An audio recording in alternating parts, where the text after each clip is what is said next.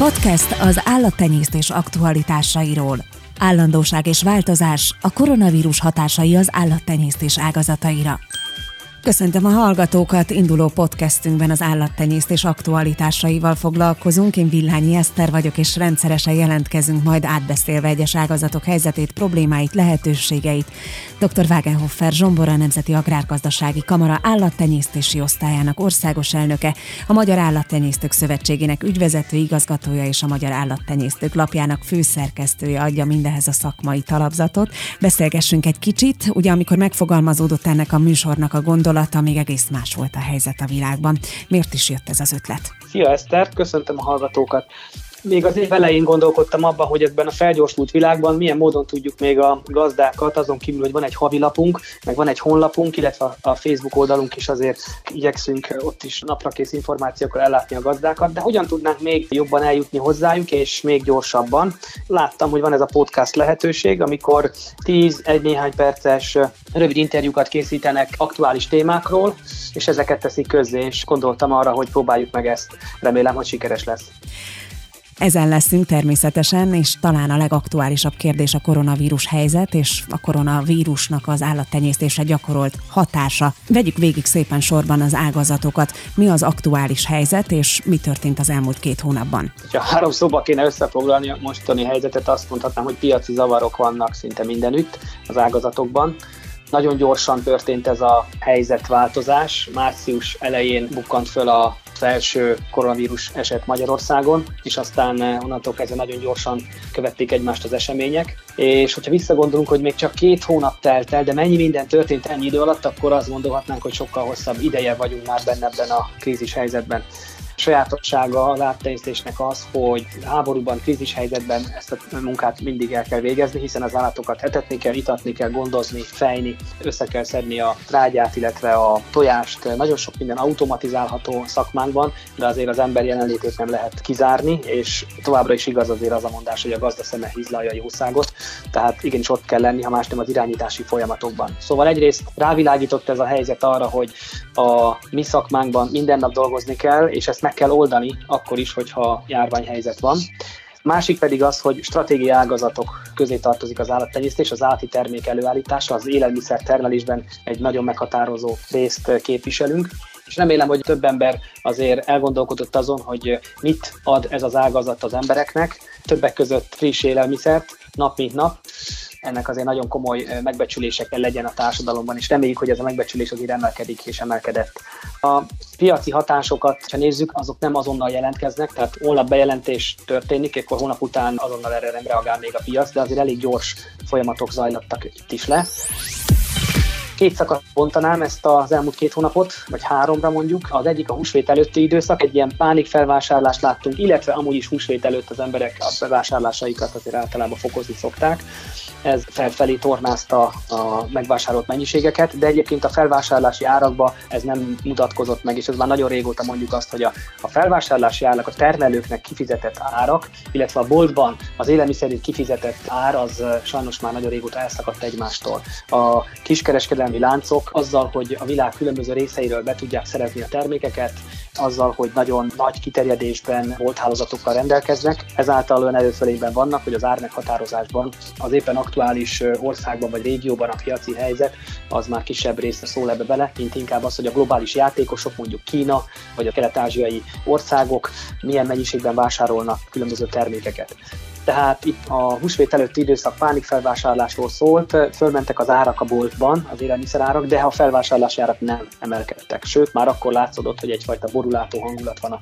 állati termékpiacon, és inkább a felvásárlók arról beszéltek, hogy hamarosan csökkenteni kell az árat. A húsvét utáni időszakban ez a pánik, illetve a felvásárlási roham megszűnt, és értelemszerűen volt egy visszaesés, ami van egy természetes visszaesés is minden évben, békeidőben is, de azért most annak következtében, hogy az emberekben tudat tudatosult, hogy itt nem egy-két hétről van szó, hanem több hónapról lesz szó, amikor nehezebb lesz dolgozni, ha egyáltalán van munkája, valakinek is megmarad a munkája, és nem biztos, hogy a bevételei azok úgy alakulnak, ahogy eddig, tehát kisebb lesz a bevétele, akkor a kiadásait is ehhez igyekeznek majd igazítani, és ezeket látjuk azon például, hogy a prémium termékeket kevésbé keresik, és a tömegtermékeket pedig nagyobb mennyiségben vásárolják. Azzal, hogy megszűnt a szálloda és vendéglátó ipar, legalábbis leállt, inkább ezt mondanám nem megszűnt, de leállt több hétre, meg lehet, hogy több hónapra, ezt most még ugye nem látjuk teljesen tisztán, az megint csak azokban a termékekben, mint például a egyes baromfi termékek, sertés, marha, vagy a tejtermékeknél például a sajtok egy jelentős részét azt ilyen csatornákon értékesítették a gazdák, vagy a minőségi húst. Ez teljesen megszűnt. Tehát itt nagyon komoly gondokat látunk. Hogyha ma megnézzük az árakat, meg az egy másfél hónappal ezelőtti árakat összehasonlítjuk, akkor összességében azt mondhatjuk, hogy 15-20%-os árcsökkenés mindenütt tapasztalható, de sajnos van, ahol ennél jóval nagyobb. Ezek a hatások, amiről beszéltél, hogy csapódnak le a különböző ágazatokban? Ugye három nagy ágazata van az állattenyésztésnek, a baromfi ágazat, a sertés és a szarvasmarha. A baromfi és a sertés ágazatban a az az sajnos az elmúlt hetekben elindult már, globális folyamatokat is, hogyha nézzük, akkor azért vannak reménytadó jelek a sertésnél, a baromfinál ez sajnos egyelőre kevesebb. Baromfinál egyrészt a víziszárnyasnál a madárinfluenza, ami már jelen volt ugyan az év elején egy-két telepen, de azóta több telepen is sajnos felütötte a fejét, és itt ezeket az állományokat ki kellett írtani. Azoknál a gazdáknál ez nagyon komoly kár, illetve az jelent nekik még kárt, hogy nem tudja újra indítani a termelését, mert a piacok azzal, hogy a madárinfluenza Magyarországon megjelent, megszűntek, tehát azok, ahova eddig vitte a, azokat a termékeit, amit előállított, ezek a piacok lehúzták a rolót. Most az történik, hogy akinek nem kellett az állományát felszámolnia, annak is az állomány levágását a vágóhidak már ide kevésbé vállalják el, illetve a vágóhíd pedig a előállított terméket, a húst vagy a libamájat, azt le kell hűteni és úgy kell tárolnia, mert a piacok egyelőre, amelyek voltak, azok nem vásárolnak ilyen terméket.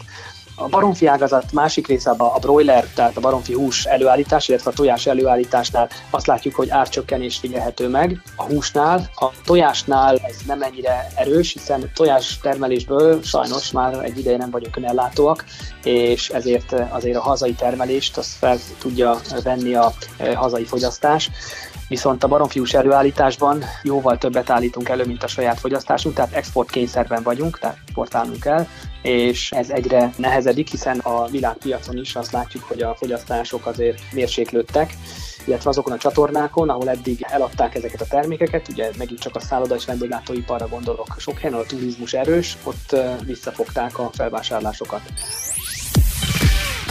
A sertés ágazatban a helyzet az úgy fest, hogy év elején nagyon jó árak alakultak ki, vagy pontosabban már tavaly is.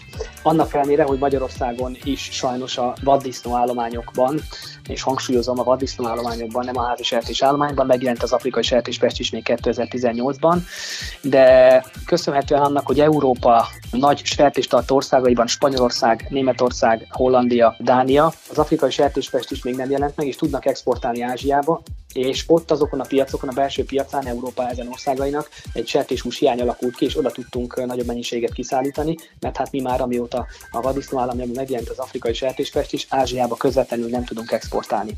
De azzal, hogy nagy tételbe vásárolt Kína európai országokból, mi pedig ezeknek az országnak tudtunk szállítani sertéshúst annak helyébe, amit ők kiszállítottak Ázsiába, egyfajta húzó szívó hatás volt. Ez nagyon erősen lecsökkent, és itt például Olaszország volt egy nagyon komoly felvásárló, és az olasz helyzetet nem kell senkinek ecsetelni, hogy milyen.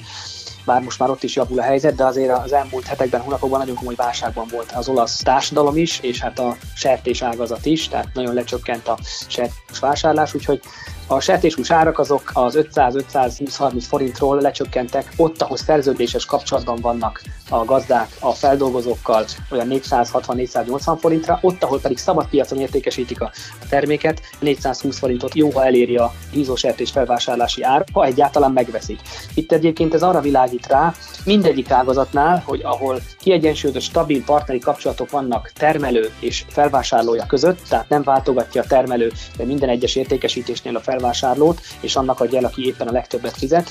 Jóval stabilabb helyzet is alakul ki a piacon, tehát egyrészt nincs nincsen árcsökkenés, másrészt pedig tudják egymást segíteni a felek. Tehát ilyen helyzetben a felvásárló megpróbálja attól a termelőtől venni első körben, aki eddig is hozzá ügységes volt, és ugyanígy a termelő is ezt tudja viszonozni akkor, amikor pedig majd egy olyan helyzet lesz, hogy a vevők esetleg sorba állnak.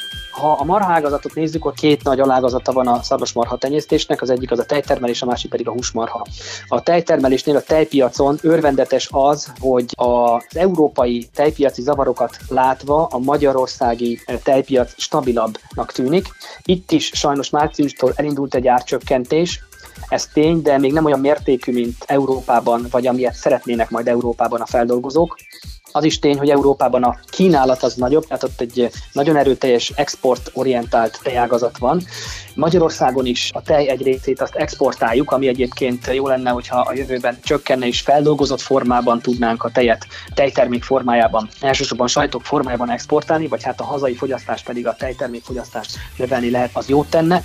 De mindenképpen jó hír az, és nagyon jól látszik a termékpálya összefogás, mert ez a néhány forintos csökkenés, ami a 100-110 forint körüli árról csökkent le 100 forint körülre, a szerződéses kapcsolatokban, hangsúlyozom, az óriási különbség ahhoz, mint akinek nincs ilyen kapcsolata, tehát legalább 6 hónapos vagy annál hosszabb idejű szerződés a feldolgozóval, ott 80 forint körüli áron vásárolják meg tőle a tejet, ha egyáltalán megveszik. És se az élő állat, se a tej nem eltartható termék, tehát itt nagyon erősen ki van szolgáltatva a termelő felvásárolnak, hiszen nem tudja tárolni ezeket a termékeit. Említetted, hogy a prémium termékek iránti kereslet ugye megváltozott. Hogyha itt a húsmarha ágazatról beszélünk, ugye évek óta tapasztalható az, hogy próbáljátok felhívni arra a figyelmet, hogy jobb lenne több marha hús fogyasztani. A húsmarha ágazatot hogy érintette ez a koronavírus helyzet? Igen, itt a húsmarha ágazatban évek óta egy viszonylag jó helyzet volt a piacon, magas árakkal, mind a vágó tehén, mind a vágó bika, vágó üszőnél jó árak alakultak ki az elmúlt időszakban, és a tenyészátoknál pedig kimondottan, kifejezetten magas árak voltak. Most azt látjuk, hogy a legnagyobb árcsökkenés a vágó tehénnél tapasztalható, tehát itt akár 30%-ot is eléri a csökkenés. Igaz, hogy egy nagyon magas szintről csökkent le, tehát itt is rekordárak voltak, viszont most visszanéztem az elmúlt hat évet, hát sajnos kimondható az, hogy jelenleg 6 éves mélyponton a vágó tehén ára, ezen a héten például ezek az árak jellemzőek. A vágó üsző, vágó bikánál is egy visszaesés van egy olyan 15-20 százalékban, de a vágó tehénnél ez 30 százalékot is eléri. A tenyészállatoknál örvendetes az, hogy még nem látjuk ezt a visszaesést, egy picit ugyan csökkent a kereslet, de még mindig akinek minőségi tenyészálta van, az jó áron tudja értékesíteni ezeket az állatokat, és a tenyészbikánál pedig, tehát a húshasszú tenyészbikánál tavaly elindult egy tenyészbika beállítás támogatás, amire egyébként három évet dolgoztunk, és eh, én személy szerint nagyon komoly erőfeszítéseket tettem annak érdekében, hogy ez a támogatás elinduljon, és örvendetes az, hogy tavaly is sikertörténet volt ez, illetve idén is látható az, hogy már fiatal korban a leendő vevők nézik a tenyészbika jelöltet, és lefoglalózzák, annyira nagy igény van erre. Tehát ez egy nagyon pici szegmense ugyan a állattenyésztésnek, de itt azt látjuk, hogy még egyelőre optimisták az emberek, bíznak a jövőben.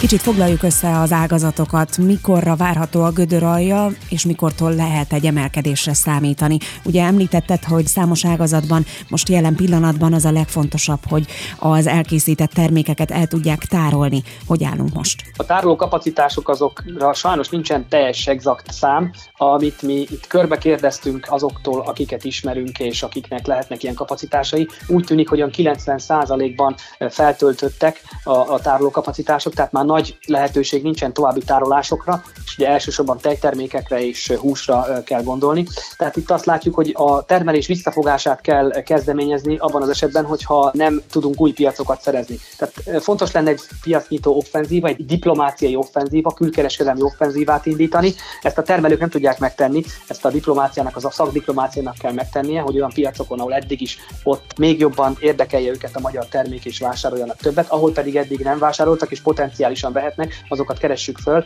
és próbáljuk meg oda értékesíteni. A belső fogyasztásnál a boltokat nagyon fontos, hogy meg tudjuk győzni arról, hogy a magyar termékeket eh, próbálják meg előtérbe helyezni és promotálni. Ez megint egy nehéz dolog, hiszen itt multinacionális cégekről van szó, amelyeknél azért a legfontosabb a profit, és eh, hogyha az import termék dömpingáron érkezik be olcsóbban, akkor nagy a kísértés arra, hogy ezt a nagy mennyiségben fölvásárló fogyasztónak próbáljuk eladni, és ne a kicsit drágább magyar terméket viszont alapvető érdeke, azt gondolom minden magyar embernek, hogy magyar termelőt támogasson, és rövidítsük ezeket az ellátási láncokat, kevésbé szennyezzük a környezetet, és itt a gazdákat pedig életbe tartsuk. Úgyhogy ha ezek működnek, egyrészt a külpiaci nyitás, és erősödünk abban, hogy exportpiacokat találunk, illetve belföldön a, a magyar emberek keresik a magyar terméket, és elsősorban azt fogják választani, akkor azt mondhatom, hogy a kilátásaink azok egész jók. Hát ennyi fért a mai adásba, és természetesen a törekvések eredményeiről beszámolunk majd későbbi podcastjainkben. Dr. Wagenhofer Zsombor, köszönöm szépen. Én is köszönöm.